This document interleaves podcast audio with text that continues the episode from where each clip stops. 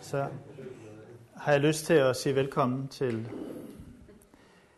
en liden forsamling.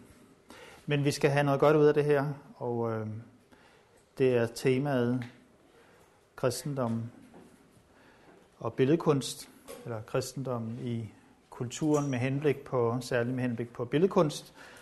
Og der har jeg forberedt et, et foredrag, øh, som øh, dels rummer en del øh, overordnede, generelle, principielle overvejelser, men så også øh, håber jeg på til sidst i anden del øh, når ind om nogle lidt mere personlige ting, som, som spiller en rolle for mig selv i arbejdet med billedkunst. Men velkommen til. Og øh, vi øh, har en oversigt, en disposition, så vi kan følge med fortløbende, hvor jeg har skrevet de vigtigste ting ind, som også står på de her powerpoints.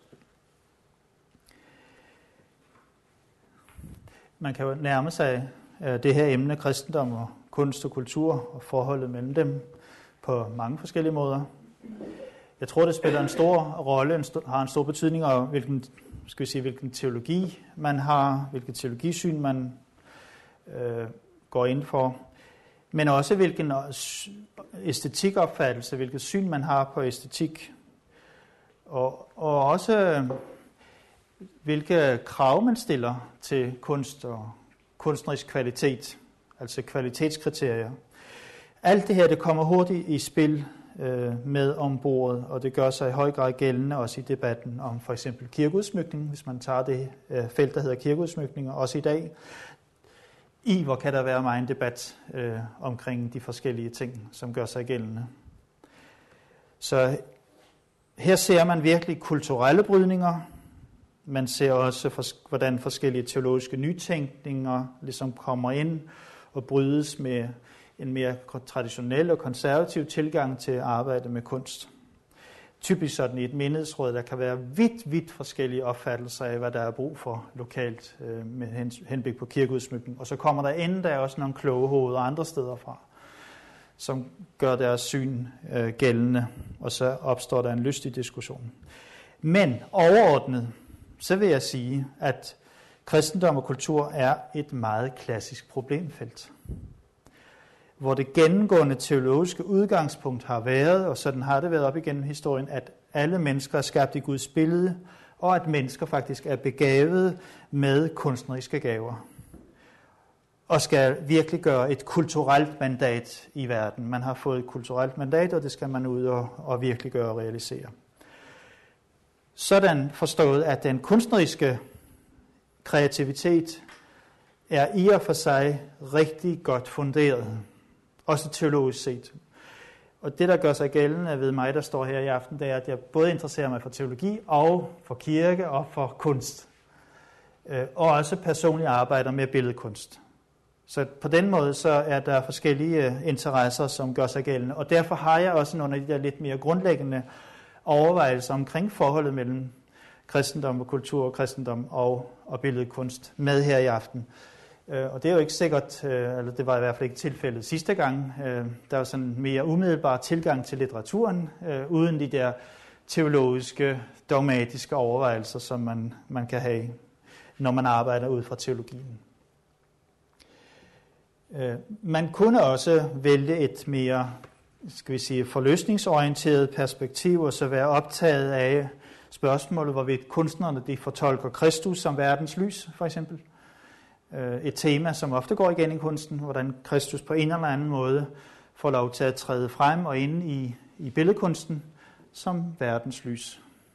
Som den opstandende, som den, der lever. Ikke sandt? Sådan kan man have forskellige kriterier for øh, ting, man vægter forskelligt. Men spørgsmålene de står virkelig i kø her, når jeg har sagt det, jeg lige har sagt. For de står i kø, øh, forstået sådan, at man kan rejse det her spørgsmål, jeg har vist også til i, i øh, oversigten. Er kristendommen i eller uden for kulturen? Er kristendommen i eller uden for kulturen? Er forholdet mellem kristendom og kultur grundlæggende harmonisk? Øh, hvad mener jeg med det? Øh, altså skal de her størrelser ligesom tilpasse sig hinanden, Sådan forstået, at kristendommen set som Guds åbenbaring i Kristus er kulminationen af den religion, som altid har været nedlagt i menneskets kultur. Eller består der en fundamental konflikt imellem kristendom og kultur? Er forholdet præget af konflikt? Det sidste, det kunne jo godt være tanken øh, ud fra, at, at Guds rige ikke er den verden. Hvis man fremhæver det og understreger det, at jamen, Guds rige er jo ikke af den her verden, øh, så kan der opstå et stærkt konfliktforhold. Og vi kan også fortsætte tankerækken og spørgsmålene. Har kulturen måske sin øh, gudgivende selvstændighed, så der er et paradoxalt forhold, et spændingsfyldt forhold imellem kristendom og kultur? Eller er det sådan, at Gud sætter sig igennem i kulturen på trods af alt det, der er i den her verden? Syndens formørkede realitet. Dette til trods, så sætter Gud sig igen, også igennem kulturen. Kan I se her, via de her spørgsmål, som jeg rejser her, at så er motiverne, så er modellerne, de er flere. De er ikke kun ind øh, i indretning. De går ikke kun i indretning. Jeg tænker, at, at det her øh, det er tilstrækkeligt til at se, at jamen, der er egentlig nogle spændende og nogle spændingsfyldte øh, forhold, der gør sig gældende i forholdet mellem kristendom og kultur. Og det er jo præcis det, man ser i den billedkunstneriske øh, virkelighed, at de her spændinger gør sig gældende. Øh, I min egen forskning, og skal vi se inden for teologihistorien og dogmehistorien og tanker også på, på kirken, der har jeg fundet ligesom de her fire hovedspor. Øh, og ultrakort, så kunne man sige det på den her måde, at tilgangen til kristendom og kultur er præget af de her fire tilgange. Og det er selvfølgelig typologier, det er noget, der opsummerer, og man skal altid passe på typologier, forstået på den måde, at man ikke nødvendigvis får sagt alt. Men for det første i standsættelse. Og der forestiller man sig, at det gamle, det gamle, det gamle kendte i traditionen, det skal i standsættes, det skal restaureres, det skal renoveres. Det gamle, det ædle, vi kender fra fortiden. De ædle kunsttraditioner. De skal ligesom afdækkes, de skal pusses op, og så skal de genfremstilles. Det er i standsættelse. Hvis man er optaget af det projekt, så er man optaget af noget, der skal i standsættes. Altså noget, der har været tidligere, og som skal afdækkes og afklædes og renoveres med tanke på fremtiden. Så er der nogen, øh, og det er det andet spor, vi finder, det er tilpasning. Der er måske en stadig gensidig tilpasning en, altså en tilnærmelse mellem kristendom og kultur. Fordi forholdet jo altså dybest set er harmonisk. At der ikke er nogen konflikt. Det vil sige, at kristendommen selvfølgelig i nogen forstand må bøje af i forhold til forskellige kunstneriske og kulturelle udtryk i dag, og omvendt så må de kunstneriske og kulturelle udtryk også bøje ind imod kristendommen, øh, og hvad der ligger der. Og så, og så finder man hinanden. Man tilpasser sig hinanden. Øh, lidt som i et ægteskab, for at nævne et tilfældigt valgt eksempel. Det tredje er vekselvirkning. Med et dyrt ord siger man korrelation, men vekselvirkningen, det er noget, vi kender fra Grundtvig for eksempel. Grundtvig og hans salmedækning, hvordan han tager billeder, han tager den kulturelle religiøse virkelighed, også i nordisk mytologi, og han tager det ene og det andet, han, han, han, han spejler det. Øh, og så bliver der sådan en vekselvirkning hele tiden. Man går tilbage til kulturen, så går han ind i kristendommen, og fra kristendommen ind i kulturen. Og så mange af hans salmer, og det er meget det, han skrev, øh, ja, det er faktisk et rigtig godt dansk eksempel på, på vekselvirkning. Et sådan et dynamisk samspil hele tiden. Øh, så her befinder vi os inde i sådan en cirkelbevægelse, eller en pendulerende bevægelse, hvor man går fra kristendommens kilder til kulturen, og lader sig udfordre, hvorefter man går ud fra kulturen med de briller, man nu har på, de tolkningsbriller, man nu har på, øh, som man er udstyret med, og så forsøger at tolke og forstå og formidle kristendommen ind i den tid, som nu er. Kan I se det? At her er den her vej frem og tilbage. Og den tredje, øh, det var den tredje vej, og den fjerde vej, det kunne så være at sige, at der er en grundlæggende konflikt, der består simpelthen i projektet øh, kristendom og kultur en konflikt, en konfrontation, der skal ud fra kristendoms indre kriterier kaldes på en slags kulturel omvendelse. Fordi menneskers fordrejede tanker jo hele tiden trænger til at blive vendt om, så det bliver gjort til et med kristendommens egne forudsætninger.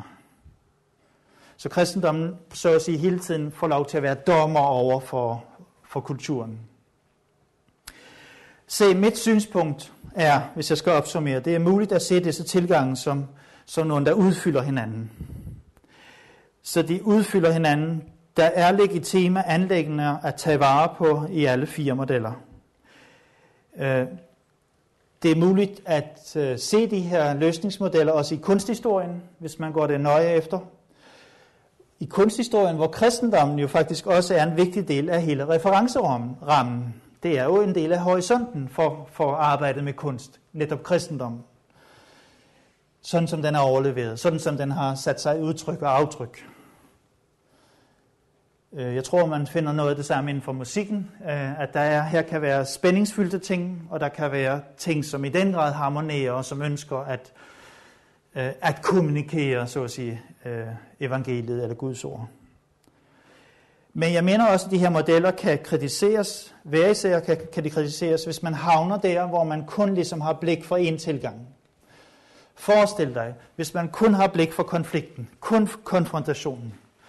Ja, man kender det jo sådan set godt fra det, det, det menneskelige liv. Altså hvis et menneske kun er konfrontatorisk og konfliktsøgende, så bliver man lidt træt. Hvad er vedkommende ude på? Og aldrig er villig til at bøje sig og, og, og lytte og tilpasse sig. Aldrig være villig til en samtale, ægte dialog, en spændingsfyldt dialog mellem for eksempel øh, kristendom og kultur. Vi kender det godt. Øh, og det er præcis det, der ofte sker i kunstdebatten. At, man, at der er nogen, der er så forhippet på at vælge en vej, at de ikke kan lytte til dem, der går nogle andre steder. Okay. Det var bare sådan til introduktion. Og det er egentlig bare tankeapparat. Det er bare nogle redskaber, nogle knager, man kan hænge sin forståelse og sin tilgang op på. Lad os prøve at tage nogle af de historiske perspektiver. Det, det lyder voldsomt det her, det ser voldsomt ud, men det er meget mere spændende end som så. Øh, der har i perioder, øh, periodisk set, så har der eksisteret en gensidig mistro. Ja, nærmest en ligegyldighed mellem kirken og kunsten. Sådan en periode har vi haft. Men vi oplever vel i dag, Øh, ikke, at mistroen og ligegyldigheden er særlig stor. Det er i hvert fald ikke det mest konstruktive udgangspunkt. Sådan oplever de fleste det ikke i dag. Men kirken har faktisk været meget splittet på det her spørgsmål, fordi man så forskelligt på billeders rolle. Billedkunsten har været en del af en meget turbulent kristendomshistorie. Det spændingsfyldte forhold mellem kristendom og kunst træder tydeligt frem og en direkte strid om religiøse billeders plads og betydning har været en sådan meget livtagende affære. Da vi befinder os i en forhave eller ved en indgang til en øh, overvejende luthersk kontekst, øh, det tror jeg, vi må tage alvorligt i det her land. Vi må tænke det også ud fra en luthersk øh, orientering, øh, fordi vi er, mange af os øh, er en del af en luthersk kirkekontekst, så er det vægten, jeg vil lægge der. Historisk set, så har især de mest kendte kirkekunstnere ikke fortolket det jødiske billedforbud som en spændetrøje. Sådan har man ikke haft det som kirkekunstner. Men har netop opfattet det som en udfordring og som et præcist udtryk for, at det hellige, det hellige ikke kan vises, det kan ikke visualiseres i en menneskeskikkelse. En mere skarpt sleben forståelse af det billedkunstneriske formsprog, særlige udtryksmuligheder og begrænsninger, er paradoxalt nok næsten altid dukket op i forbindelse med en hæftig diskussion af det, af det gamle testamentlige billedforbud, at vi ikke må gøre os billeder af. Så det her billedforbud har spillet en stor rolle. Hvis vi nu tager et, øh, går ned et sted, i det 8. og 9. århundrede, så blev der faktisk udkæmpet en nok så voldsom strid. Der var en nok så voldsom strid, der blev udkæmpet mellem billedstormerne og billedtilhængerne. Billedstormerne og billedtilhængerne. Og det rummer jo netop forskellige tolkninger af det jødiske billedforbud, det oprindelige jødiske billedforbud. Billedtilhængerne, jamen de gik af med sejren. De gik af med sejren, og derfor kan vi også i dag besøge mange skal vi sige, gamle katolske kirker rundt omkring øh, på det europæiske fastland øh, og se, hvordan billederne, også de ældre billeder tilbage i middelalderen, stadig er der og stadig spiller en stor rolle. Parentetisk, parentetisk så kan vi nævne, at det jo også er årsagen til, at det største danske kunstgalleri, eller det største kunstmuseum, udgøres af hvad? Det udgøres af de danske kirker. Det er det største kunstmuseum, vi har i Danmark. Det er de danske kirker. Men den diskussion, som den her strid rejste, fortsatte i de følgende århundreder, om i en mindre dramatisk form, og den er også virksom den dag i dag. Indsigterne fra dengang har gang på gang skabt åbninger i perioder, hvor lukkede helheder og fossile synspunkter øh, spærrede udsynet. Det er et udtryk, jeg har fra Else Marie Bugdal. Hun siger, at der i til tider har været lukkede helheder og fossile, fossile synspunkter, der spærrede for udsynet. Og hvad mener hun med det? Jo, der var en lukkethed omkring det her, så det var ikke noget, man var villig til at åbne op for. Men der var også perioder, hvor der kom nogle åbninger, og det skabte også nogle nye regler og noget fornyelse omkring billeddannelse. Det her kan jeg ikke gå i detaljer med, men vi laver et spring op til reformationstiden og til Luther.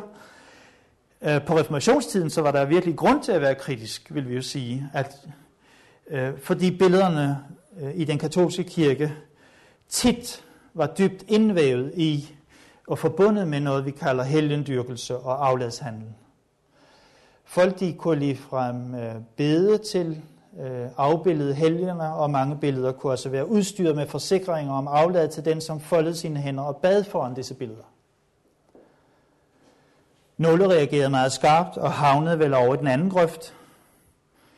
Øh, de mente på Luthers tid, at han gik for forsigtigt til værks. Øh, men Luther han ville sandelig ikke være med til at lave storm mod billederne. Det ville han ikke. Han sagde, at det var et adiaforen, og for hans del, så var det ikke afgørende, om de var det eller ikke var det, men han ville sandelig ikke lave storm imod dem og få renset kirkerne. Det ville han ikke. Øh, det lykkedes ham faktisk også at skabe ro og orden i Wittenberg, men samtidig så kom han også derved til at splitte den reformatoriske bevægelse, for han havde jo ikke hele Europa under sin kontrol.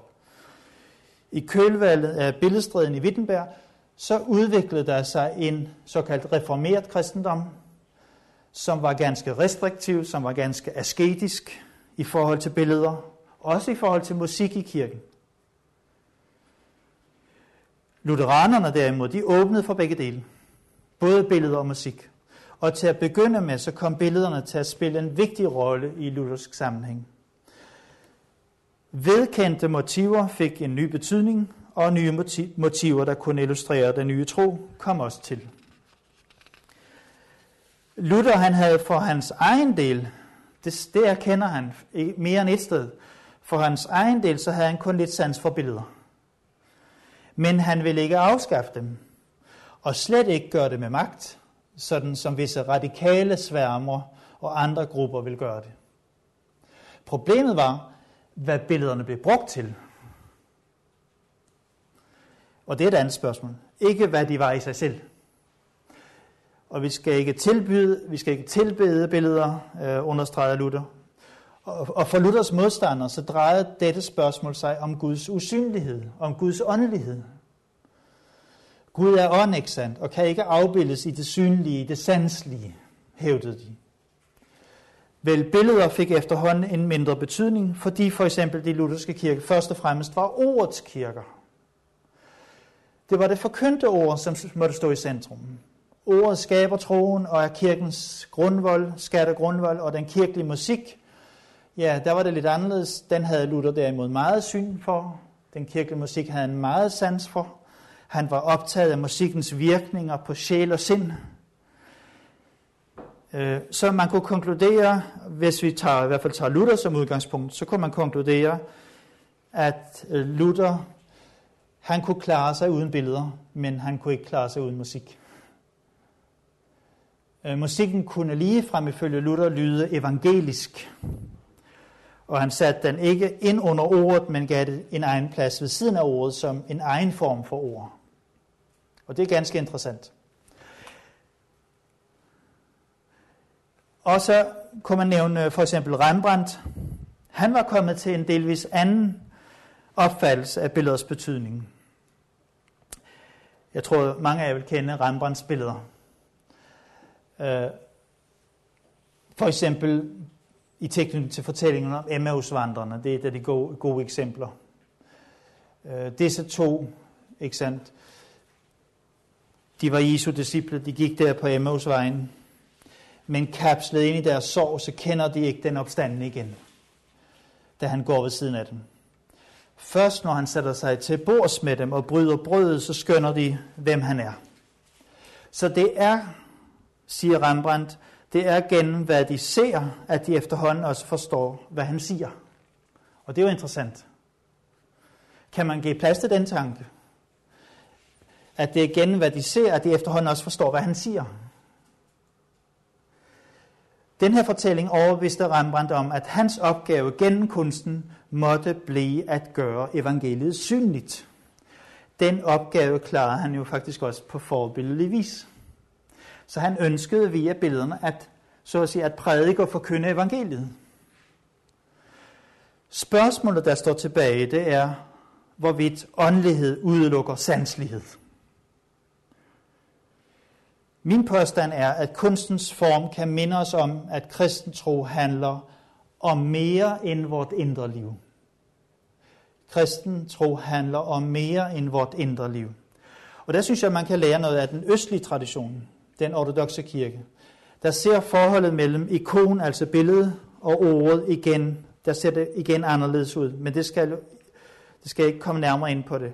Men generelt har der altså været mange kirkelige krav til kunsten, og i ortodox tænkning er det jo nærmest æstetikken, der skal frelse os.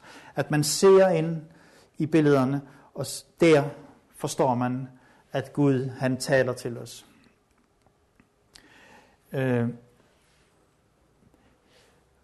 Før vi kommer til det 18. Det 18 øh, skal vi sige, 1800-tallet og til vores egen tid, så har vi hele den pietistiske periode. Den har også sat sit præg på forholdet mellem kirken og kunsten, pietismen, der voksede frem i den protestant, de protestantiske lande fra slutningen af 1600-tallet. Ja, det var en bevægelse, der særligt lagde vægt på den religiøse inderlighed. Skal vi sige, den personlige erfaring. Troen skulle være inderlig, den skulle være ægte, den skulle være dybt følt. Derfor, derfor forkastede pietisterne alle former for overfladisk og udvendig religiøsitet men de trak sig ikke dermed tilbage fra den ydre til den indre verden. Det var ikke sådan at forstå. Tværtimod, de forlangte, at det ydre, at det ydre også skulle være ægte, og det skulle være et troværdigt udtryk for det indre. Så den der indre omvendelse i det enkelte menneske skulle være, så at sige, være synlig i det ydre. Så også på den måde, så blev entydighed et vigtigt kristligt kendetegn og for kunstens vedkommende så medførte pietismen yderligere en understregning af, at kunsten skal tjene fromhedslivet og bidrage til, at troen bliver inderliggjort. Der lægges altså stor vægt på, på den her virkning, den her affektive betydning, at den rører, at den berører os. Samtidig så blev kunstnerens motiv og personlige tro også vigtig, kunne ikke nytte noget, at man havde en kirkekunstner, der ikke selv troede og levede for, for det, som, som troen indeholdt. Så det var også et syn, der kom meget stærkt frem igennem pietismen, at man måtte selv have et personlig relation for at kunne lave ordentlig kunst, der var vedkommende og relevant ind i den kirkelige kontekst. Øh, det er et krav, som man ikke bryder sig særlig meget om i dag. Øh. Så den legitime kirkekunst er den, der ikke kun er for de troende, men også af de troende. Sådan kunne man sige det. Pietismen i sin rendyrkede form er aldrig blevet enerådende i de protestantiske lande. men den har da sat et stærkt præg på fromhedslivet og på kirkelivet. Ikke mindst med sin kritiske holdning til menneskets sanslighed, og dermed også kunstens sanslighed. Samtidig så banede den jo på mange måder vej for den moderne tids individualisme og orientering i retningen af, af den subjektive ægthed. Sådan set så er pietismen ikke bagstræberisk. Sådan set er den ikke antimoderne. Den er tværtimod en moderniserende bevægelse. Sådan, sådan opfattede man vel på en måde også selv. Pietismen fordrev ikke kunsten fra kirken, men den satte ligesom nogle rammebetingelser op, som kunsten kunne frigøre sig fra mod pietismens egne våben.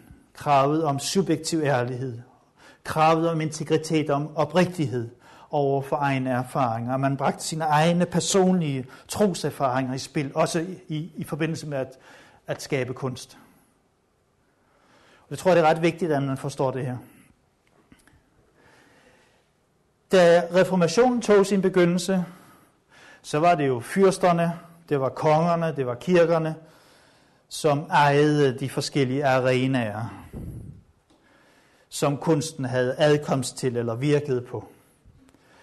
I dag, hvordan er det så? I dag har kunsten for længst fået sine egne arenaer. Koncertsalene, operahusene, udstillingsstederne, kunstmuseerne osv. osv. Så her bearbejder den fortsat de livsproblemer, de spørgsmål, som den før bearbejdede på kirkens arena. Ikke sjældent med stop, ikke sjældent med stop fra den kristne tradition. Men altså, i hvert fald kan vi konkludere, ofte helt uden kirkens kontrol. Så der er jo sket noget her i forhold mellem kirke og kunst.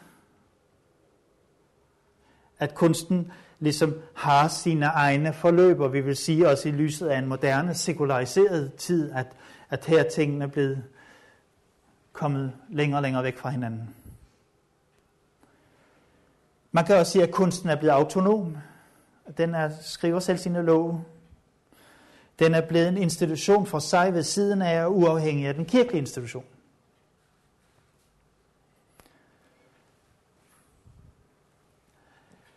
Ja, vi skal ikke kun øh, snakke, vi skal da også sådan lige stanse op et øjeblik og kigge på noget. For et par år siden, der lavede jeg arbejde med en ny farvesætning af en kirke. Den var meget mørk og tung, og det var den fra øverst til nederst. Øh, kirken blev ikke i centimeter, ikke i meter, men i den mentale opfattelse og det syn, man gik ind i kirken med, så nu blev bare, den blev nærmest dobbelt så stor ved, at loftet blev lysnet. Den åbnede sig meget mere. Og så få det hele til at spille sammen, øh, sådan at den gudstjenestefejrende menighed og alle de mennesker, der kommer i kirken, det er jo et af de steder i landet, hvor der også er den største kirkegang, også i forhold til forhold til øh, sovnets beboere, antal beboere. Øh, kirken er vel fyldt hver søndag der. Men det var, øh, jeg har ikke nogen specielt fantastiske billeder, og i hvert fald ikke når, i det her lys her. Så skal man lukke ned, så kan man måske bedre ane. Øh, hvis jeg lige må slukke et øjeblik. Så kan man måske lidt bedre se, hvad det handler om, men stadig er det lidt svært.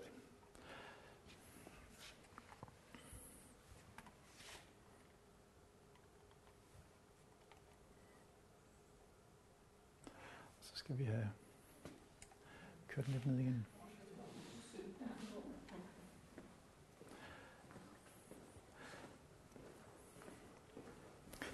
Ja. Øhm. Lad os prøve også at kigge på nogle øh, lidt mere aktuelle perspektiver, nogle generelle, overordnede og åbne perspektiver.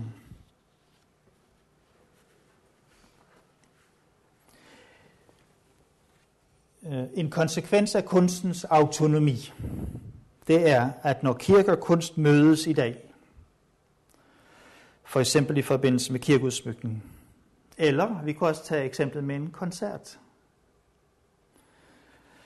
så bliver det uklart, hvilken arena de mødes på. Og hvem der ejer den.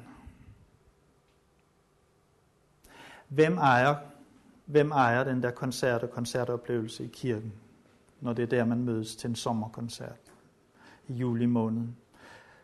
Og når hundredvis af tyske turister strømmer til de bornholmske kirker for at høre en fantastisk orgelkoncert af en af de største organister fra Tyskland eller andet sted fra i verden. Hvem ejer, hvem ejer den koncert? Hvad er det for nogle præmisser, man opstiller? Hvad er det, man kommer med? Ja, det er jo svært. Det er et svært spørgsmål. Man kan jo øh, anlægge forskellige perspektiver på det spørgsmål. Finder mødested på kunstens eller på kirkens arena? Selvom spørgsmålet er vigtigt nok, så kan der faktisk være grund til at spørge, om ikke mange problemer netop opstår, fordi man kræver et sådan enten eller. Det har man jo traditionelt gjort. Også i diskussionerne tilbage, i årtierne tilbage, som nogle af os måske kan huske. Måske handler det ikke om, hvorvidt det er kirken, der ejer kunsten, eller kunsten, der ejer kirken, men om samtale, om dialog. En dialog bygger på gensidig respekt og anerkendelse. Der er ingen, som ejer den, vil jeg mene. To andre problemer er også nærliggende at pege på.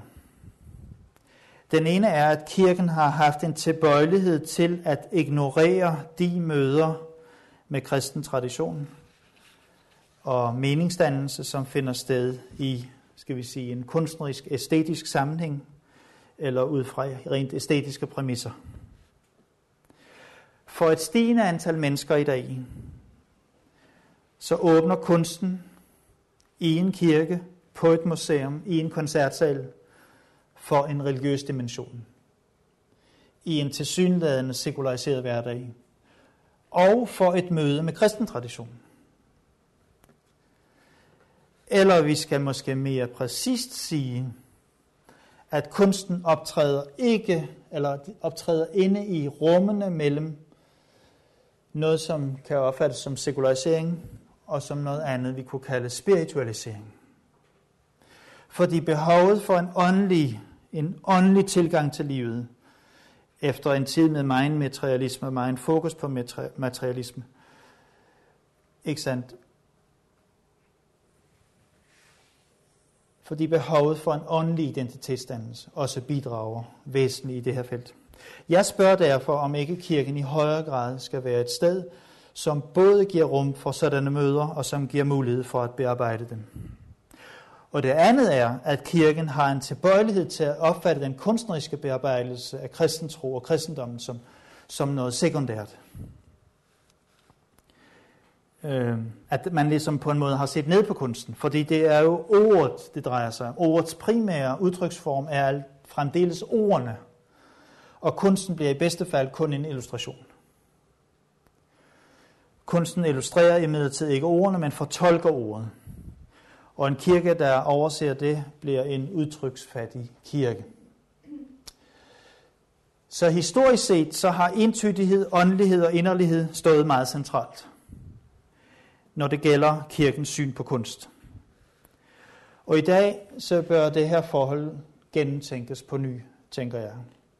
Det er ikke sikkert, at entydighed udelukker mangfoldighed, eller at åndelighed udelukker sanslighed.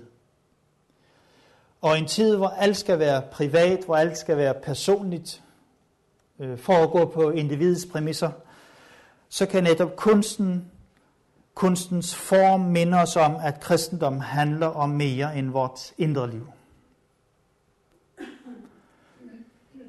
Kristendom handler mere end om vort indre liv. Så kirken med dens forkyndelse, kristendomsforkyndelse og kunsten forsøger begge at skabe et rum for overvejelse, for refleksion over, hvad det vil sige at være menneske. Vejene dertil kan være noget forskellige. Og kirken bør derfor være rustet til at se ind under overfladen og også tage hånd om de dybere spørgsmål. Også de dybe, åndelige, eksistentielle spørgsmål, som mennesker kæmper og lever med i dag. Så både kunsten og kirken skal på en måde træde i karakter og forvalte det, der ikke sådan er til salg. Øh, ikke til salg for, som godt købsvare i hvert fald. Den ofte belastede identitet og tydelige åndelige længsel, vi møder i dag, hos mange mennesker, styret eller formet af den der nye selvforståelse, subjektivitet, som den er, så har brug for, brug for et sted at tolke sit liv. Har brug for det der eksistentielle tolkningsrum, hvor man kan troppe op med sit liv og få det tolket. Har brug for nøgler i en rigt varieret forkyndelse af det kristne budskab, hvor både teologi og kirke skal våge at tolke og navngive det navneløse. Også den løse tro. Også det kaosprægede i den flydende modernitet. Så kristendommen har adkomst til mange rige ressourcer, mange rige traditioner, og der er så meget godt at trække på og trække ind også i nutiden. Og disse ressourcer kan være en slags hukommelse. Kan være menneskets hukommelse også i dag. Kan være en harddisk. Alt det navneløse i vores tid kan opleves som en trussel, skabe usikkerhed, og her har den kristne forkyndelse fantastisk gode muligheder for at sætte navne på. Vi har så meget rigt i den kristne teologi, som vi kan bruge til at sætte navne på det, som mennesker har svært ved at sætte navn på. Og der tror jeg, at kunsten med alle dens udtryksmidler og former kan være en hjælp til at tolke og forstå menneskelivet i dets mange facetter. Kunsten har et sprog, altså også et billedsprog for væsentlige erfaringer, for følelser, man som menneske endda kan have svært ved at formulere selv. Og det kendes helt oplagt fra litteraturen. Der får man tilbudt et sprog eller en stemning for noget, der ellers kan være meget svært at sætte ord på.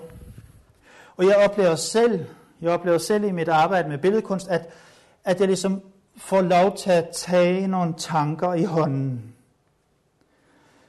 Men kristendom og kirken, uden at jeg her skal forklare forholdet mellem kristendom og kirke, ja, blot så ved jeg, at kristendommen er større end kirken, kan man sige.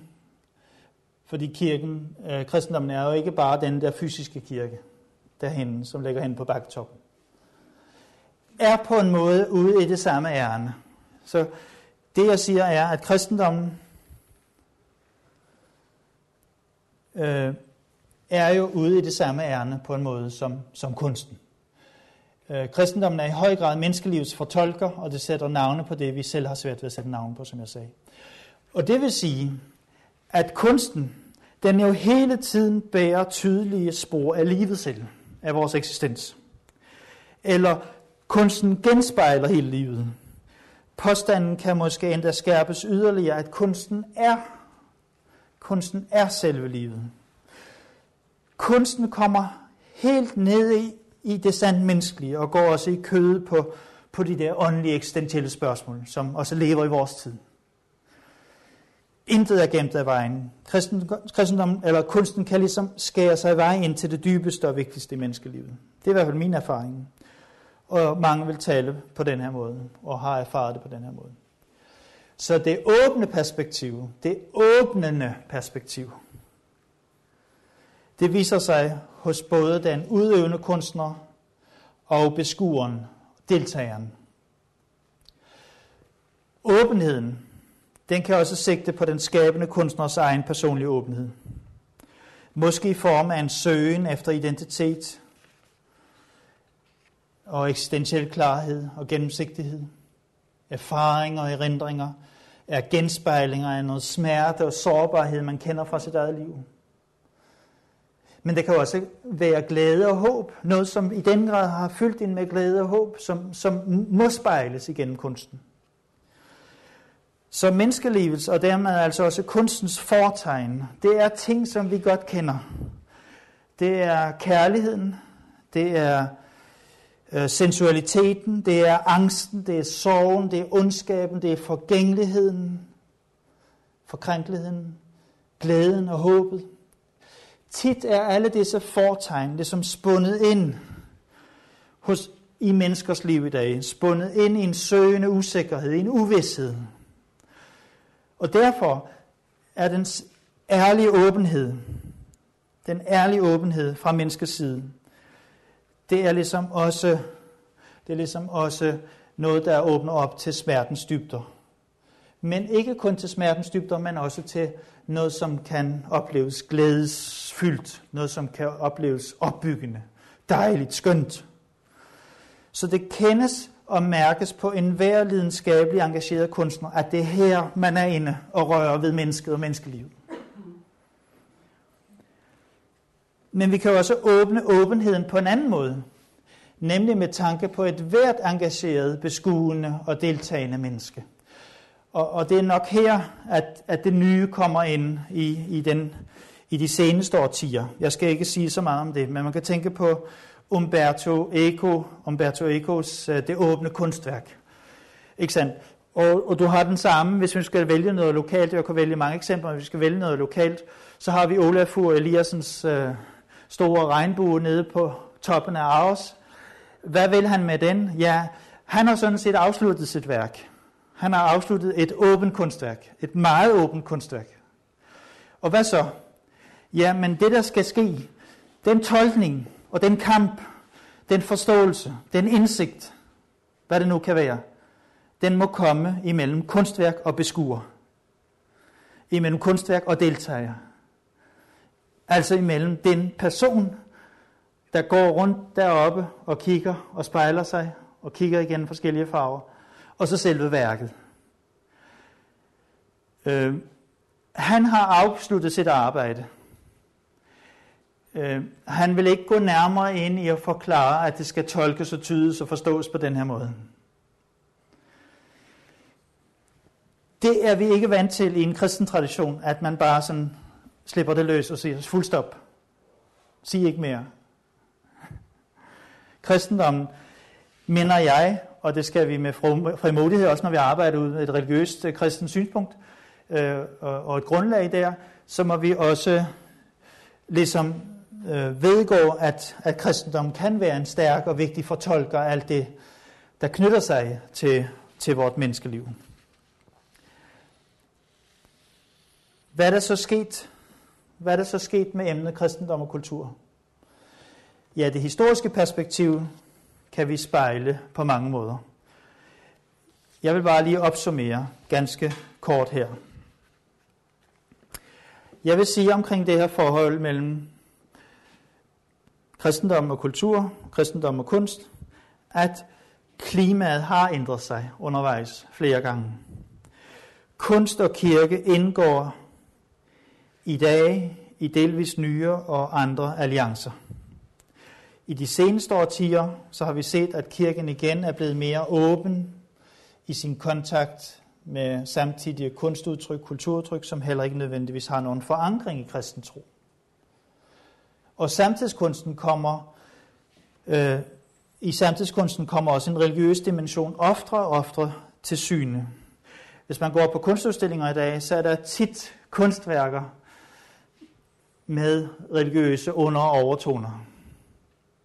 Der er et eller andet religiøst, som man er søgende og spørgende overfor.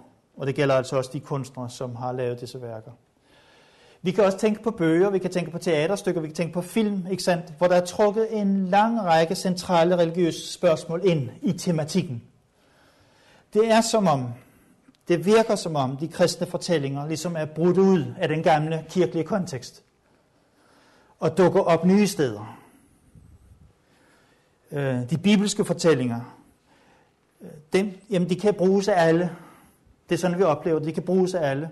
Nogle gange kan dette virke nok så provokerende, det kan ligefrem virke kvalmende på os, at nogen, som vi ikke synes rigtig har, er grundfæstet, grundfæstet i en kristen tradition, ligesom bruger bibelske fortællinger på deres egen subjektive måde. Det kan være provokerende.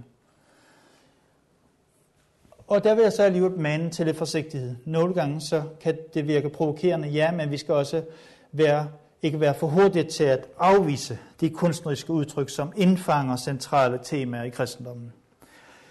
Så den traditionelle kristne kultur kan jo let få et, et noget afstumpet, et noget selvsagt eller noget indforstået forhold til det provokerende i fortællingerne om Gud og mennesket.